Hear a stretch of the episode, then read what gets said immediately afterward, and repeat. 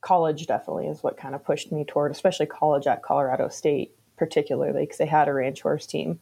So I got to meet some really neat people in the area and learn a lot about showing Western and how completely different it was, but also that there are so many similar undertones. So that's kind of where I got my start.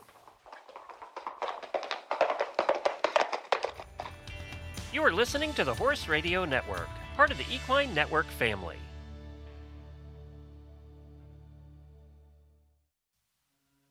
Hey everyone, Nichole here. Before we dive into this week's episode, I wanted to share some exciting news with you all. As you listen to this week's episode, you might notice a new voice on our show. Devin Conley recently joined our team as our new digital content producer and will be taking on co hosting duties with me going forward. You can learn more about Devin by listening to the podcast episode we did with her late last year. Now, on to this week's episode. In this episode, we sit down to talk to Kim Rounds. Kim is a non pro competitor in the NRCHA, the beef program and social media manager at Five Rivers Cattle Feeding, and has owned and operated an equine sales business. Kim was also featured in Cowgirl Magazine's 30 Under 30 and is here to talk about life as a non pro competitor and what it's like to switch disciplines. This episode is brought to you by Purina. All right, welcome back to the Ride podcast. I'm Devin. I'm here with Nichole, and our guest today is Kim Rounds. Kim is a national reined cow horse competitor. She's also the specialty beef program manager, social media manager for Five Rivers Cattle Feeding out here in northern Colorado. So we're really excited to sit down with Kim and welcome her onto the podcast. Welcome, Kim. So, uh, if you can just start by telling us a little bit about your your background, introduce yourself, how'd you get into the horse industry, just kind of give us a little glimpse into who you are. All right. Well, thanks for having me on here. Um, obviously, super excited to be here um, again with the Equine Network. Um, so, I got started. I was really fortunate. I grew up um, on a cow calf stocker background or cattle operation in Northern California. Um, and I had a horse crazy mom uh, and she definitely passed the gene down to me. It might be hereditary, might have been imposed. I'm not sure. um, but she gave me riding lessons when I was five. That was what I got for my fifth birthday. I have, I'm still sure that they have no idea what they were getting themselves into when they did that. Um, so I actually showed pretty competitively in show jumpers growing up. And then I rode horses at the ranch and kind of helped gather and sort, and I helped at brandings and stuff. Um, but that was that was my horse experience growing up. It was pretty much all English, all show jumping. Um, and I was really heavily involved in the cattle industry. That is what took me to school. Um, I majored in animal and equine science at Colorado State. Um, and I was pretty involved in a lot of clubs and teams there. And that was where I really solidified that I knew I wanted to work in the beef industry and I wanted to have horses. So I've kind of spent the last, um, you know, decade or so kind of balancing those two things as I work in the beef industry and then kind of get to show horses for fun and pocket a little bit of money here and there when I can, but mainly it's for fun. I always love talking to people who come from an English background and then transition over to a Western background because I think there's a lot that you learn as an English rider. I've I have some English background more in the quarter horse stuff, so not like the true show jumping or anything like that. But I feel like I took away so much of that like equitation and just like being able to ride and and um, do you think that's kind of helped you transition over to more of the western events and the cow horse and and even in your um, you know daily life working on a ranch working with cattle that kind of stuff english definitely taught me to like smile and get through it like no matter how bad it is and like you can apply that anywhere in life you want to put that um, obviously, showing equitation is when things are coming unglued, you just keep smiling and keep your heels down and on you go. Um, so I definitely took that home for sure. Um, and just kind of learning how to be a competitor, like the mental mind games of time management and competing. And, you know, as a teenage girl going through puberty and also showing A level show jumpers, I mean, you learn a lot about checking in with yourself, checking in with your emotions, and kicking yourself when you let them get away from you. So um, definitely took home probably two big takeaways there. As far as riding goes, actually, Devin will probably relate to this. I fractured my back in 2016 or 17 and I kind of lost all my muscle structure. I turned into like a limp noodle. And honestly, and a kind of blessing in disguise, it completely let me retrain my body how to ride again. Because um, I obviously rode very differently show jumpers to cow horse and kind of learning how to sit a stop. And those are two completely different mechanics. And so, kind of losing all my muscle tone long term kind of helped because I got to kind of get rid of all that old muscle memory that my body said, you know, hold on with your thighs here. And really it's, you know, open and sit down. So, um, kind of a, a curse and a blessing there. But long term, I think definitely helped my riding because I kind of got to forget all the old habits. Yeah, I can definitely, unfortunately, empathize with that. that's, a, that's a terrible experience. It's hard to come back from. Um, yeah, losing the muscle tone. That's that's really interesting. I like the way you put that. That it, it was a, uh, a, a chance for you to relearn. That's a good way to look at it. So around that time, is that when you started switching into the cow horse world, or what drew you uh, away from your background into the events that you compete in today in the the rein cow horse? Yeah, so at that time, I had just bought a horse that I was going to start kind of doing the cow horse. Mainly, we were going to ranch ride on her. So that was what I kind of came back to. But my initial kind of entrance into the Western performance world was at Colorado State. I joined the ranch horse team there. And that was where I was first really exposed to even the concept of like working cow horse and ranch horses as competition. Um, and I loved it. I didn't have a great horse, um, but I had a lot of really great people kind of teaching me and, and showing me what was good, what was bad. Um, and I really got into it. So once I graduated, I kept kind of gravitating back to that because one is much more economic as a, as a recent post grad. Um, it was definitely a lot more achievable funds wise to keep showing cow horse or keep leaning into kind of the AQHA and the ranch horse events. Um, they're definitely more affordable. And I'd kind of quit riding English. I still hopped on, you know, a horse if I had a chance for sure. But college definitely is what kind of pushed me toward, especially college at Colorado State, particularly because they had a ranch horse team. So I got to meet some really neat people in the area and learn a lot about showing Western and how completely different it was, but also that there are so many similar undertones. So that's kind of where I got my start. And then after I graduated, I went to the Snafflebit Futurity in 2015. And that was the first major I'd ever been to and I watched Erin Taormino get reserve, and I was like, this is cool. Girls going this fast down the fence with cows on really nice horses. Like, I'm in, I'm sold. And I knew that was what I wanted to do. I can relate to that. I fangirl over Erin Taormino, and I've had her on the podcast, and I told her, I was like, I just want you to know that I've talked to like people who are the best of their industry and, in every discipline and in every walk of life. And I'm like, and I have never fangirled until I met you. Cause she is, she's so cool. And like, I related with her because she came from the all around background and transitioned to the cow horse. And that's what I did. I was showing cow horse at the time when I talked to her. Now I have a little reiner, so I'm kind of transitioning again because having access to cattle is a little difficult where I live. Um, but uh, going back a little bit, let's talk about CSU's ranch horse team because I don't think that people outside of Colorado might realize how important it is to the equine industry, especially in Colorado. I know so many people who have graduated from this program and so many people who have kind of like you transitioned from one event into a completely different one with the help of CSU. So can you kind of talk a little bit about what it is and and you know how important it is to be a part of something like that? Yeah, so CSU's ranch horse team is a club. So while we will go and compete um, you know, with other schools, it's not like an NCAA thing. Um, and you can bring whatever horse you have. I didn't have a horse my freshman year. Um, I was a member that was a foot, and so I helped learn how to put on shows. Um, I helped learn about the rule books. I scribed for some judges, and I just couldn't wait to get a horse and to start doing it. And it's such a great foundation because you have you know, normally about six events, depending on the event that you're at. But you have to do the ranch rail um, and the ranch trail, the reining, cow horse, herd, and then halter. So you have to cover a lot of topics. But at the same time, if you aren't ready to jump in and go down the fence, if you aren't ready with your horse to go run down and do a sliding stop, there's still a place for you there.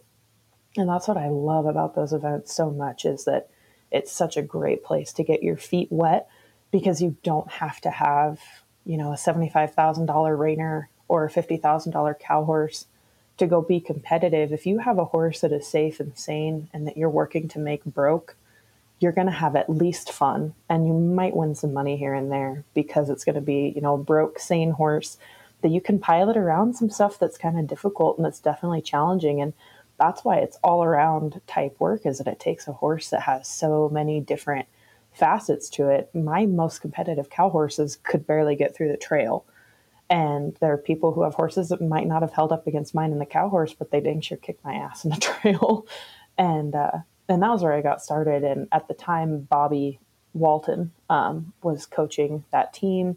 And it's kind of gone through some changes, but it's definitely a huge part of CSU because you don't have to have a team. You know, you practice once a week, sometimes on weekends, and it's kind of a meet you where you are sort of club. And I love that about it. And as they host shows, you get to be exposed to some really great professionals in the area who are interested and who are um, compassionate basically to kind of the college kids dilemma of maybe not having a great horse or a ton of time or a ton of money but they know how to work with you and they'll definitely get you a good start in whatever direction you want to go from there I, I think that message is super important and i appreciate you speaking to that um, and great question nichole i just think folks need to hear that there's a place for them like no matter where you're at what kind of horse you have there's a place for you and you don't have to like you said have a $75000 horse to get started um, so I appreciate you saying that. So you didn't have a horse your freshman year. Um, can you talk a little bit about then the first horse that you got and started competing on? Which one has been most impactful to you? Are they the same horse? I, I know Stevie's important to you, so I'd, I'd, love to hear a little bit about um, your horses and how you got going with your first one. So my first horse was actually I bought her from the Feather River College um, sale in Northern California, and they do something very similar to Colorado State, where their students train a horse all year and then they have a horse sale at the end. And I had a friend whose dad was a professor there, and I said, I've got, I think it was like $4,000. I was like, I've got $4,000. Can you find me something there? And he bought this little horse that I called Savvy. Her name was Uno Frosty Baby. Um, and she was fun because, you know, she wasn't a super expensive horse. She was just kind of the horse that I had and I learned so much about how to mess one up, how to fix it once you've messed it up. Um, and so I had her my first year, and then I sold her and I bought a horse named Chiquita um, Jones Sport out of the CSU sale that my friend Ian trained. And I showed her for the remainder of my college career. And then I sold her and bought Stevie. Um, Stevie, I actually just sold about two weeks ago. Um, so that was definitely hard. I went full crazy horse girl over selling her. There were a lot of tears. I think I cried over her more than any breakup in my life. um, but she was definitely the most impactful. I bought her in 2017. I ranch rode on her a little bit.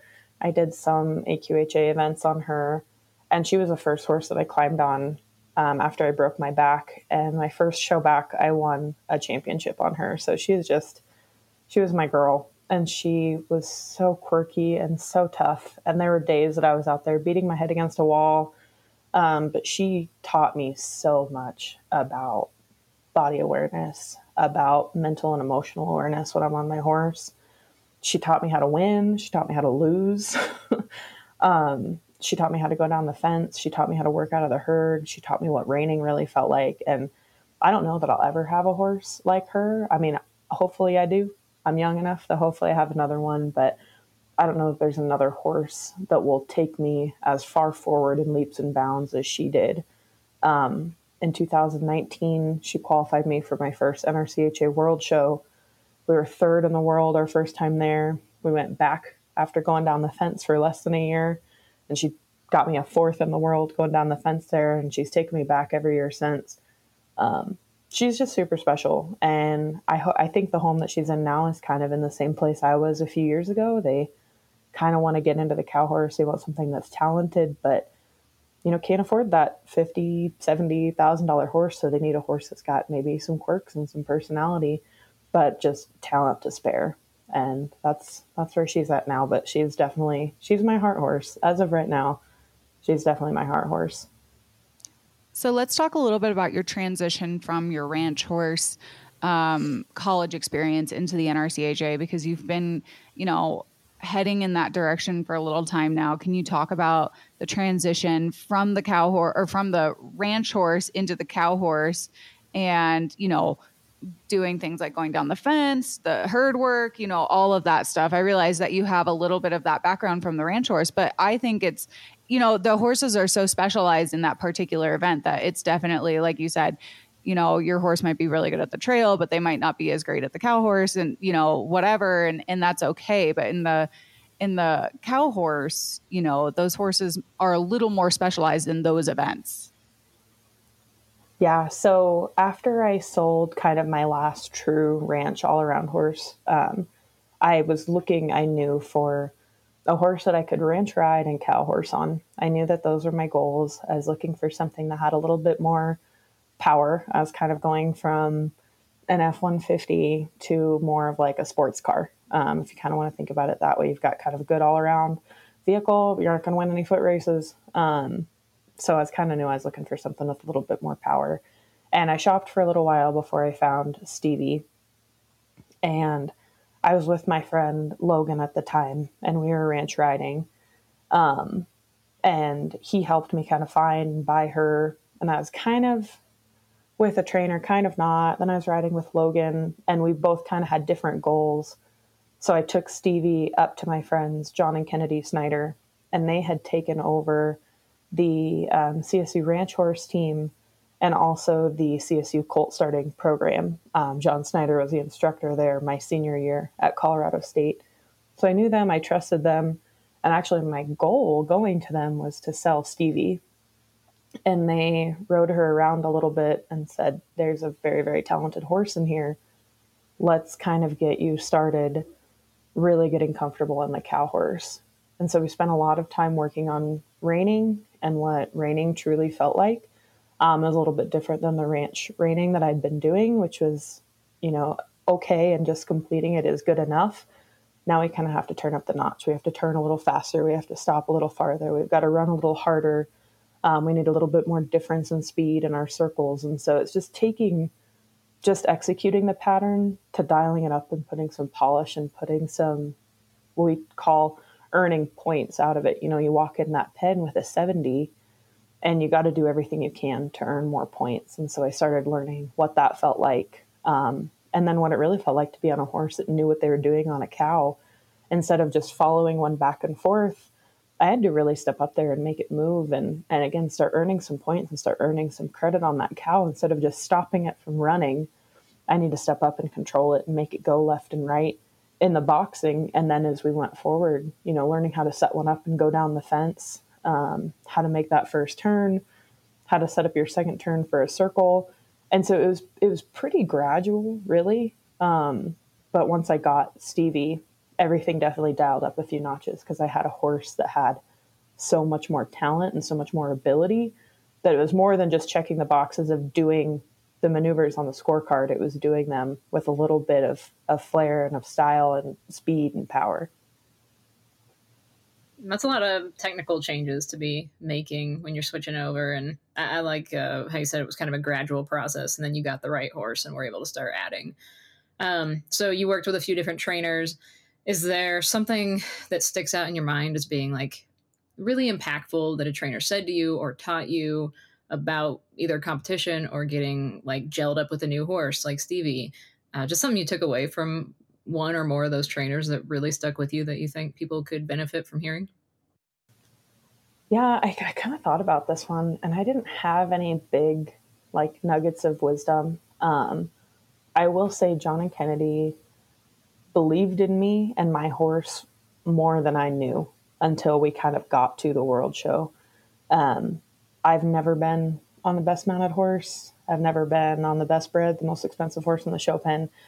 And they definitely kind of drilled into me that you can get a lot done with hard work and a little bit of natural ability and kind of keeping your head on straight. So I don't know that there's a massive, you know, nugget of wisdom in there, but their belief in me, and obviously the proof is in the pudding. We had two back-to-back top five world show finishes, and you know, I won a few thousand dollars on that horse. Um, just the belief and the understanding that you don't have to have the most expensive horse in the pen, you don't have to have the most talented horse in the pen, you don't have to haul to the most shows to be successful. Um, pretty much all of that gets done for free at home with some sweat. Um, and then my very first trainer, Sarah Ballou, um, I learned from her doing show jumpers growing up. She taught me so much about horsemanship and caring for horses. I had two show jumpers that wouldn't pass a vet check, and I kept them healthy and competitive for almost 10 years. Um, because she taught me so much about equine care.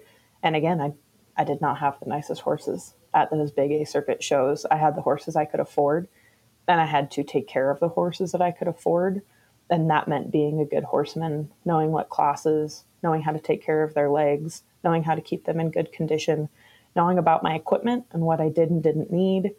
Um, the things that she knew about her horses just blew my mind um, because she was kind of in the same boat. She definitely didn't have the most expensive horse in the Grand Prix, but she she knew how to how to get by with what she had, um, and that was really really impactful on me, knowing that I don't have to go out and spend more money than anybody. Um, I just have to be willing to work pretty hard and put in the time.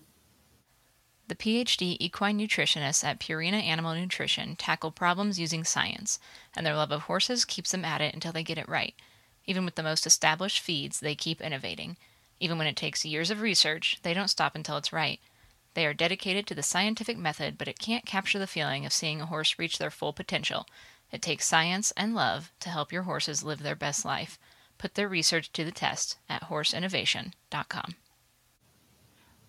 I think uh, what you had just said, it's the reason why I got so interested in the cow horse to begin with because I came from a world where you had very expensive saddles, very expensive show outfits. You were putting your face in magazines and, you know, there was a lot of money going into it and that's fine and I'm not I'm not dogging on any of that because I, you know, I enjoyed my time in that arena. But the thing that really caught my eye in the cow horse is that you can spend $150,000 on a horse and come in dead last because at the end of the day, you have to be able to, you know, maneuver that horse in some really different situations. You don't get to practice the pattern ahead of time when you're working a cow because you don't know what the heck they're going to come out and do.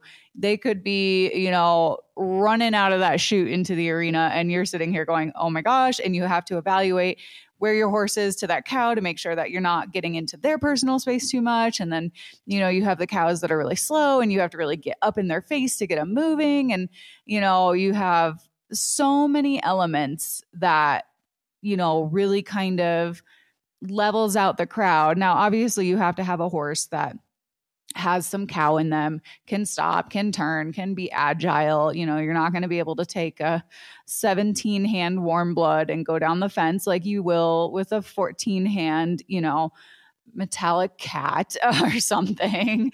Um, but I think that's that's one of the reasons that I was so attracted to that discipline. And I don't know, maybe you can relate to that. It was just it was cool to know that like hey i can i can beat a $150000 horse because i had a better cow or i had a better run or i was able to maneuver my horse better or whatever.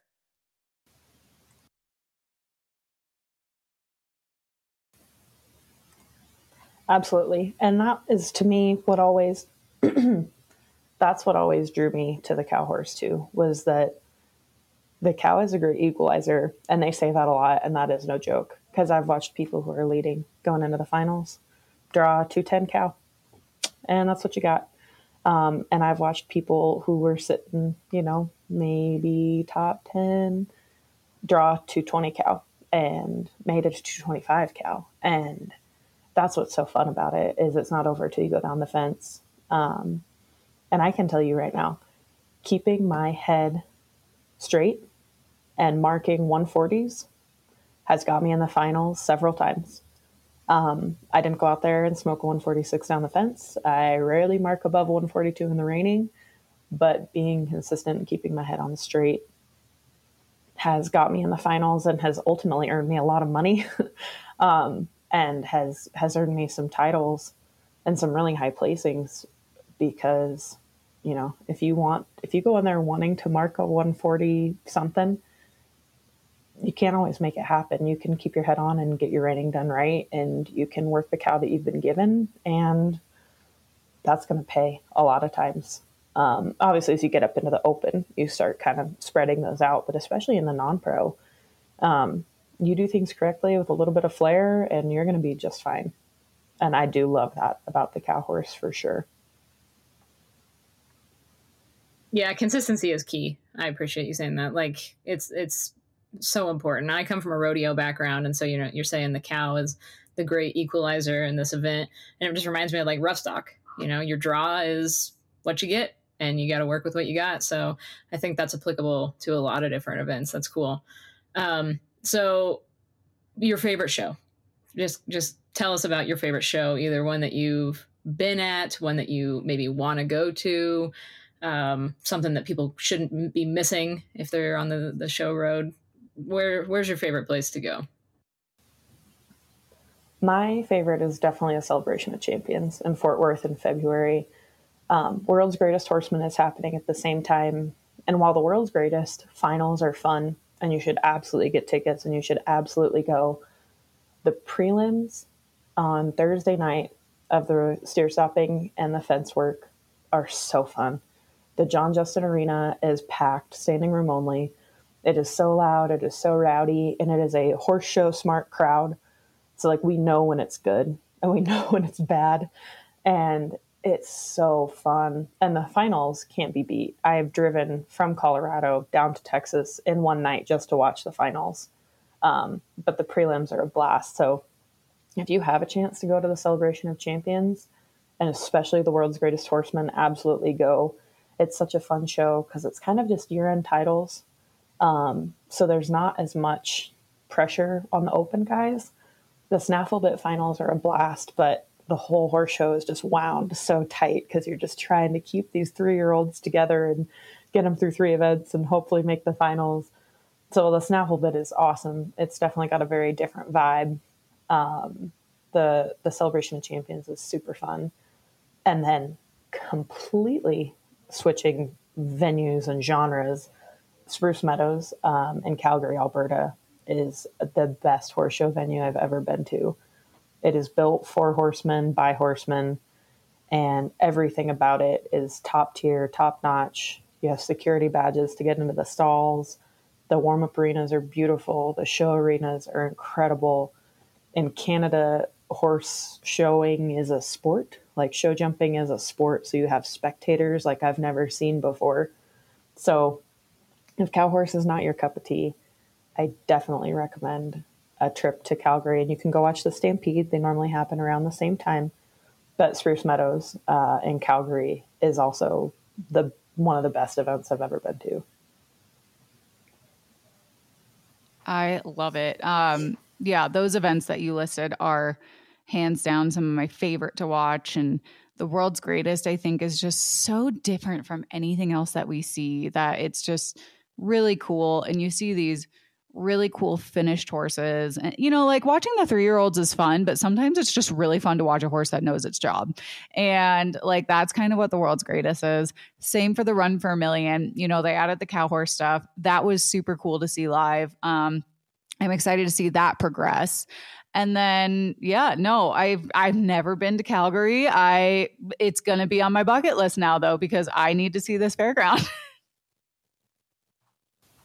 yeah, Calgary is is incredible. Um, they're all grass fields, um, and the big Masters Arena has a grass warm up arena. But it's just it's it's so cool. If you are a horse person, you would go there and love it. Um, and the world's greatest is so cool. I love love that our association is making a big payout platform for finished horses. Because, like you said, the three year olds are fun. The derbies are great I'm thinking we're going to start getting to a big two rein event, but for people to invest money in horses that are six, seven, eight, nine, 10, 14 years old to go win as much money as Mitch just did is just so awesome for the longevity of our horses and our sport. Um, you're seeing horses that like guys are pulling out from their youth kids to go to World's Greatest. You're seeing um, horses that maybe haven't had a spectacular career since Snaffle bit, but they're really broke and they're coming back for World's Greatest. And I just, I love that for our industry. Um, and if you haven't watched the video of Call Me Mitch going down the fence, watch it, cry. I cried. Everybody cried. Philip's dad, Ron Ralls, cried. Everybody cried. So go watch it because that's that's what it's about. I mean, that horse is, I think he's 12 or 13. I think he's a 2010 or 2011 model and still just at the top of his game and knows his job better than he ever has. And it's just incredible to watch. And I love that for our industry. I keep hoping that we'll do more of that, whether it's cow horse or reining or, or, you know, special events like the Run for Million, whatever. Because yeah, I the three year olds are, are great. I love watching a good three year old it takes a lot to have a good three year old and it's a lot of horse and it's a special horse. And I have this conversation with Brad Barkemeyer all the time because he's just like, I have to have a really, really special horse to go to the futurity, you know, and that's why he loves the Derby so much, is because he can take a horse that maybe wasn't ready as a three year old, but you know by four year old year he's done growing he's muscled up he's you know starting to really figure out his job and he's like i i like that stuff you know and I can relate to that. You know, I have a three year old right now. I have no idea if she'll be a futurity horse. It's a lot. It's a lot for these horses. And so I love seeing events where, um, you know, you're seeing those aged horses come back and, and it really shows their longevity. It shows these trainers can keep these horses, you know, excited about their job, not anticipating, not grumpy, not hating the show pen, you know, all these things that I, you know, we hope that our horses enjoy what they're doing, but you know, these guys are proving it. And I hope it inspires more events like that because it, it always makes me so sad when a horse finishes, you know, their derby years and in whatever or bridle years and and there's no more money to be won and then it's just like okay well what do i do oh i gotta sell him now i gotta go get another three year old or whatever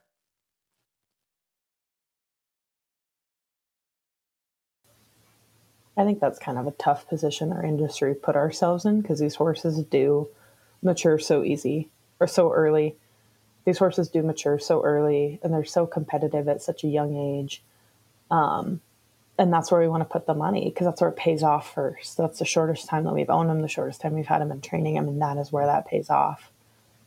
But if we want to be responsible horse owners, if we want to be responsible horsemen, having that longevity is key. And, you know, Call Me Mitch is a great example. And I just love using him because he's been the bridesmaid so many times and he finally won.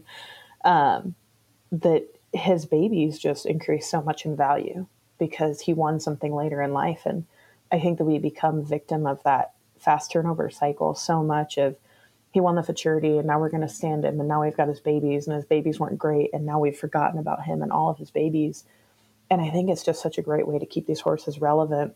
I did the math on World's Greatest because I'm kind of a data, stats, and numbers nerd. I think about one third of the horses entered in the 70 or 80 horses in World's Greatest were standing stallions. They were either standing to the public currently, or they were ranch studs that people owned and you know retained babies on and kept for the ranch. And that's awesome. I mean, where else maybe some of the, you know, like world type events for reining and cutting. Where else are you going to see horses that have offspring on the grounds and are competing, you know, in the same venue as them? It's incredibly rare. I think Mitch had eight babies entered between the futurity, the derby, and the world show classes. And that's that's awesome for our industry. And we're keeping that relevance and we're hopefully losing a little bit of that three to six year vicious cycle turnover of standing horses and forgetting them. You know, we're we're adding longevity, we're keeping them relevant, we're making their babies more valuable. And ultimately that's our goal is to add value to these horses and have a long lifespan for them. Yeah, I agree completely with everything you guys are saying. Um, just the opportunity to let those older horses come back and make it worth their while and worth, worth the trainer's while, especially with so many other disciplines. You know, horses 14, 15 are still competing and, and doing amazing. It's good to see it in this industry too. Uh, on the topic of, you know, standing at stud and horse sales and things of that nature, uh, Kim, you have an equine sales business right? And you, you do so much like this you, you're so busy i don't know how you manage it all. Um, but you you've worked in equine sales and marketing and obviously on the cattle side as well but within the horse world tell us a little bit about that. How'd you get into that? Is that something that you're still enthusiastic about or something that you don't do as much anymore? So we don't do as much of that anymore mainly because the horse market kind of exploded and I never really got back into it. Um, and that was it was really fun, but it was really tough to manage as a non-pro because as a non-pro, I can't accept any money for really like handling horses, like riding, giving lessons, anything like that. So I I, you know, took pictures of horses, I put together videos of horses and I managed their ads.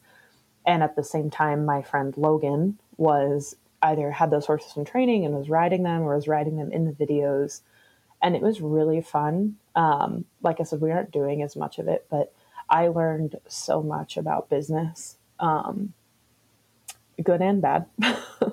um, there are good people that I did business with who were amazing, who brought me, you know, more business down the road because that has kind of morphed into more like social media management for people. I do more of that than I do like equine sales and ad management for people. Um, I learned so much about that, about photography, and I'm so grateful for the people who are like, yeah, these two 20 year olds could, you know, manage and sell my horse for me. So, and I think we did right by every customer that we had, but I'm so grateful for the people who had faith in me. And I think that was just such a good vote of confidence for me as I was kind of trying to enter into this performance horse world. Um, and our businesses have both kind of grown apart. Logan's kind of riding and shoeing full time, and I have a full time job that consumes a lot more of my time than it used to. And so we've kind of, I guess, extricated ourselves from the business we used to have. But at the time, it served such an awesome purpose and it made a lot of connections and taught me a lot about advertising, about managing sales, about overseeing money, about contracts um, about making sure that you take that deposit, about making sure that the contract is signed. Um, definitely learned a lot about business and especially horse business doing that. So this is kind of a great little transition segue. Um, you're obviously crazy busy in your professional life with the cattle and and then when you were doing the marketing and and you know helping in that sales area, how do you manage to do all the things while competing in the performance horse industry? Because it, it takes a lot of, I mean, obviously, you're putting full time work, you know, every week, you're putting in those hours, but then you also have to find time to go to the barn, you know, keep riding your horse, keeping them fit, working, you know, on different elements to get ready for a horse show, traveling to horse shows. I mean, how do you juggle all of the things? So I am very fortunate that I can keep my horses in full time training. That takes a massive amount of stress off my hands. I know not everyone is in that position financially. I'm really fortunate that I am. So John and Kennedy are riding my horses, you know, five ish days a week. And then I'm getting up there as much as I can, which is normally about four or five. So they're getting ridden twice a day. So they're very, very fit. um, but it's definitely giving up a lot of stuff that I want to do and having very understanding friends. And I'm kind of I'm kind of reaching a crossroads where I'm maybe going to start kind of dialing back. I just sold Stevie. I have a really great derby horse. He's 4. Um, and I'm not sure. I think the goal is that I start showing him here soon. I don't know exactly what that's going to look like. So I'm kind of on a little bit of a breather right now. I say that it's been like three weeks since we got back from the world show. So that's my idea of a breather. Um, um, but it's definitely time management and it's definitely knowing what is important, what needs to be done today, what can be done tomorrow, and a lot of early mornings and late nights. I'm very fortunate that the people I work for at Five Rivers are supportive of me and of the things that I'm passionate about. so they are awesome about letting me work a weekend to trade for two days off to go to a horse show. Um, I'll come in and drive a feed truck or, you know, work on something or go help sort cattle. And then I'll take, you know, two days off to go to a show.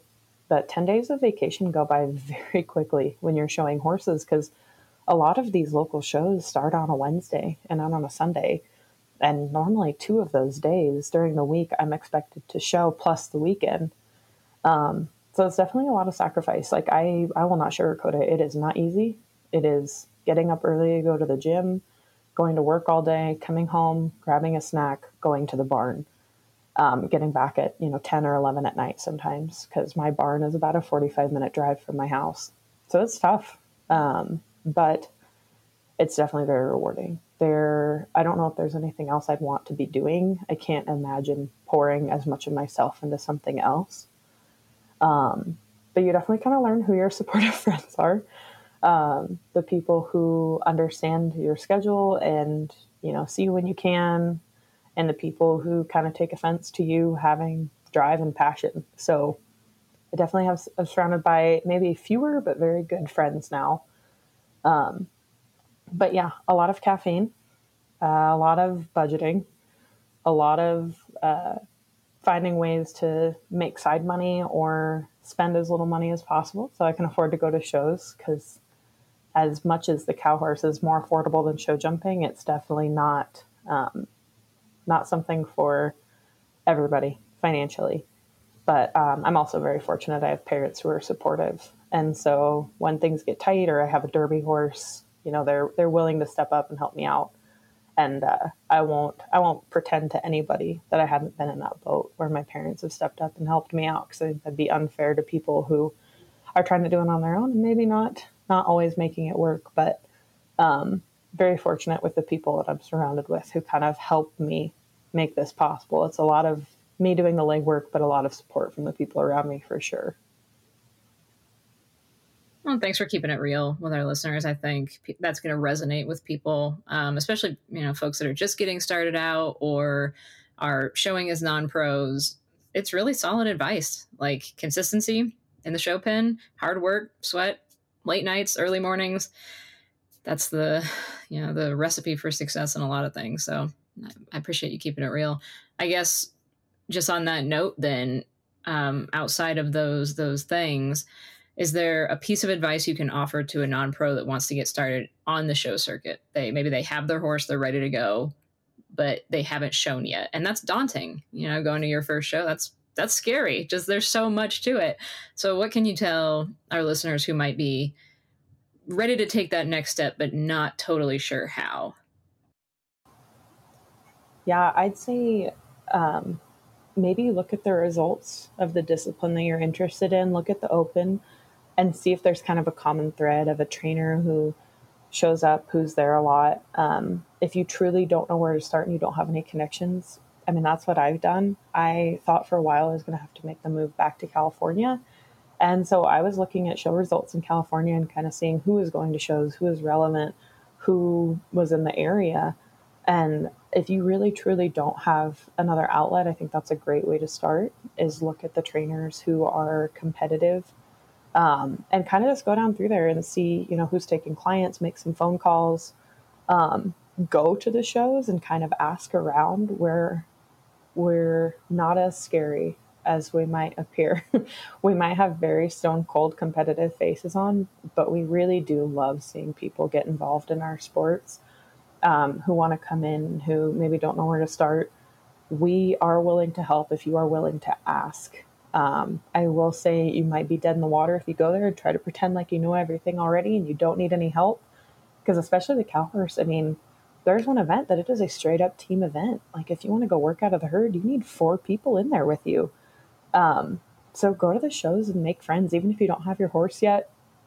Go to the shows, watch, check out who's winning, who has customers. Maybe there's somebody who's not showing a bunch, but they have customers. Um, and just kind of ask around because the people who are good people will be pretty apparent and the people who maybe don't have a good reputation you'll you'll be able to tell just kind of asking around like hey i'm interested in this who do you recommend and ask a few people and don't feel like you're tied to the first person you go take a lesson from and don't be afraid to say, you know, this isn't really what I was looking for. I really appreciate your help and and keep trying. I mean, don't, you know, be a barn bouncer who's somewhere for a few months and moves and moves, but go take lessons and learn what you do and don't like. Um, and then at the same time, when you start working with someone, they should approach you about what your goals are and what you're looking at financially. And if they aren't willing to have those tough conversations with you right off the bat, they might not have your best interests at heart because they need to know what you are wanting out of this and what you're able to afford out of this. Because common theme is it's a very expensive sport and it's very time consuming. So if you're looking at not being able to have a horse in full time training, taking lessons, maybe one show a month, you all need to be very upfront with each other about that because there'd be nothing worse than a trainer who's expecting you to haul to every single major show and you having to hit the brakes and say that's not at all what I wanted. So, finding a trainer who's interested in your actual goals and your real financial feasibility, because they're trainers who are going to work with you as long as you're upfront with them. If you say, I can afford one lesson a month and a horse show every three months, there are people who will work with you absolutely. Um, it's just a matter of kind of asking around and finding them. Such great advice. Um, thank you so much for coming on and talking with us. It's not often that we get a non pro to come on and talk, and we're trying to find more non pros that kind of have these great stories to tell and, and maybe even inspire somebody to get out of their comfort zone and, and go do something new like you have. Um, again, thank you so much. Is there anywhere anybody can follow you on your equine adventures or, or, you know, any way to keep up with what you're doing? Yeah, I don't know that I have like a very personally exciting Instagram or Facebook. Um, you can follow me there. Um, if you're interested in anything that has to do with cattle, I run all the social media for Five Rivers Cattle Feeding, and um, that's on Instagram, TikTok, and Facebook. And then I manage social media for a few people. So um, Louthan Cow Horses, L O U T H A N. I run their social media. So he just had a really, really great Snaffle Bit Futurity. He was in the open finals. So if you want someone who's social media, you know who's running it. I run that one, but yeah, absolutely feel free to follow me on on my socials. Like I said, I don't think I personally am very excited because I pour a lot of my effort into the people whose social media I manage. Um, I'm sure you can both relate, but um, yeah, feel free to follow along. Hopefully, we'll have some derby stuff with my little baby horse Dwight. So, I've got a new little bay gelding. I went from hot, rambunctious sorrel mare with a boatload of power to a very chill bay gelding. So, we'll see how this goes. well, thank you again. Yeah, thank you so much for having me. It was really fun talking to you guys. Thanks for being here, Kim. Once again, we'd like to thank Purina for sponsoring this episode. Thank you guys for tuning into the Ride Podcast. We hope you enjoyed this episode, and please be sure to subscribe wherever you listen to podcasts. Follow Horse and Rider Magazine on social media and find us at horseandrider.com to see all the cool things that we're up to. And if you have any comments or questions, please be sure to hit us up at horseandrider at equinenetwork.com. We want to hear from you guys. And if you like what you're listening to, please be sure to leave us a review on iTunes.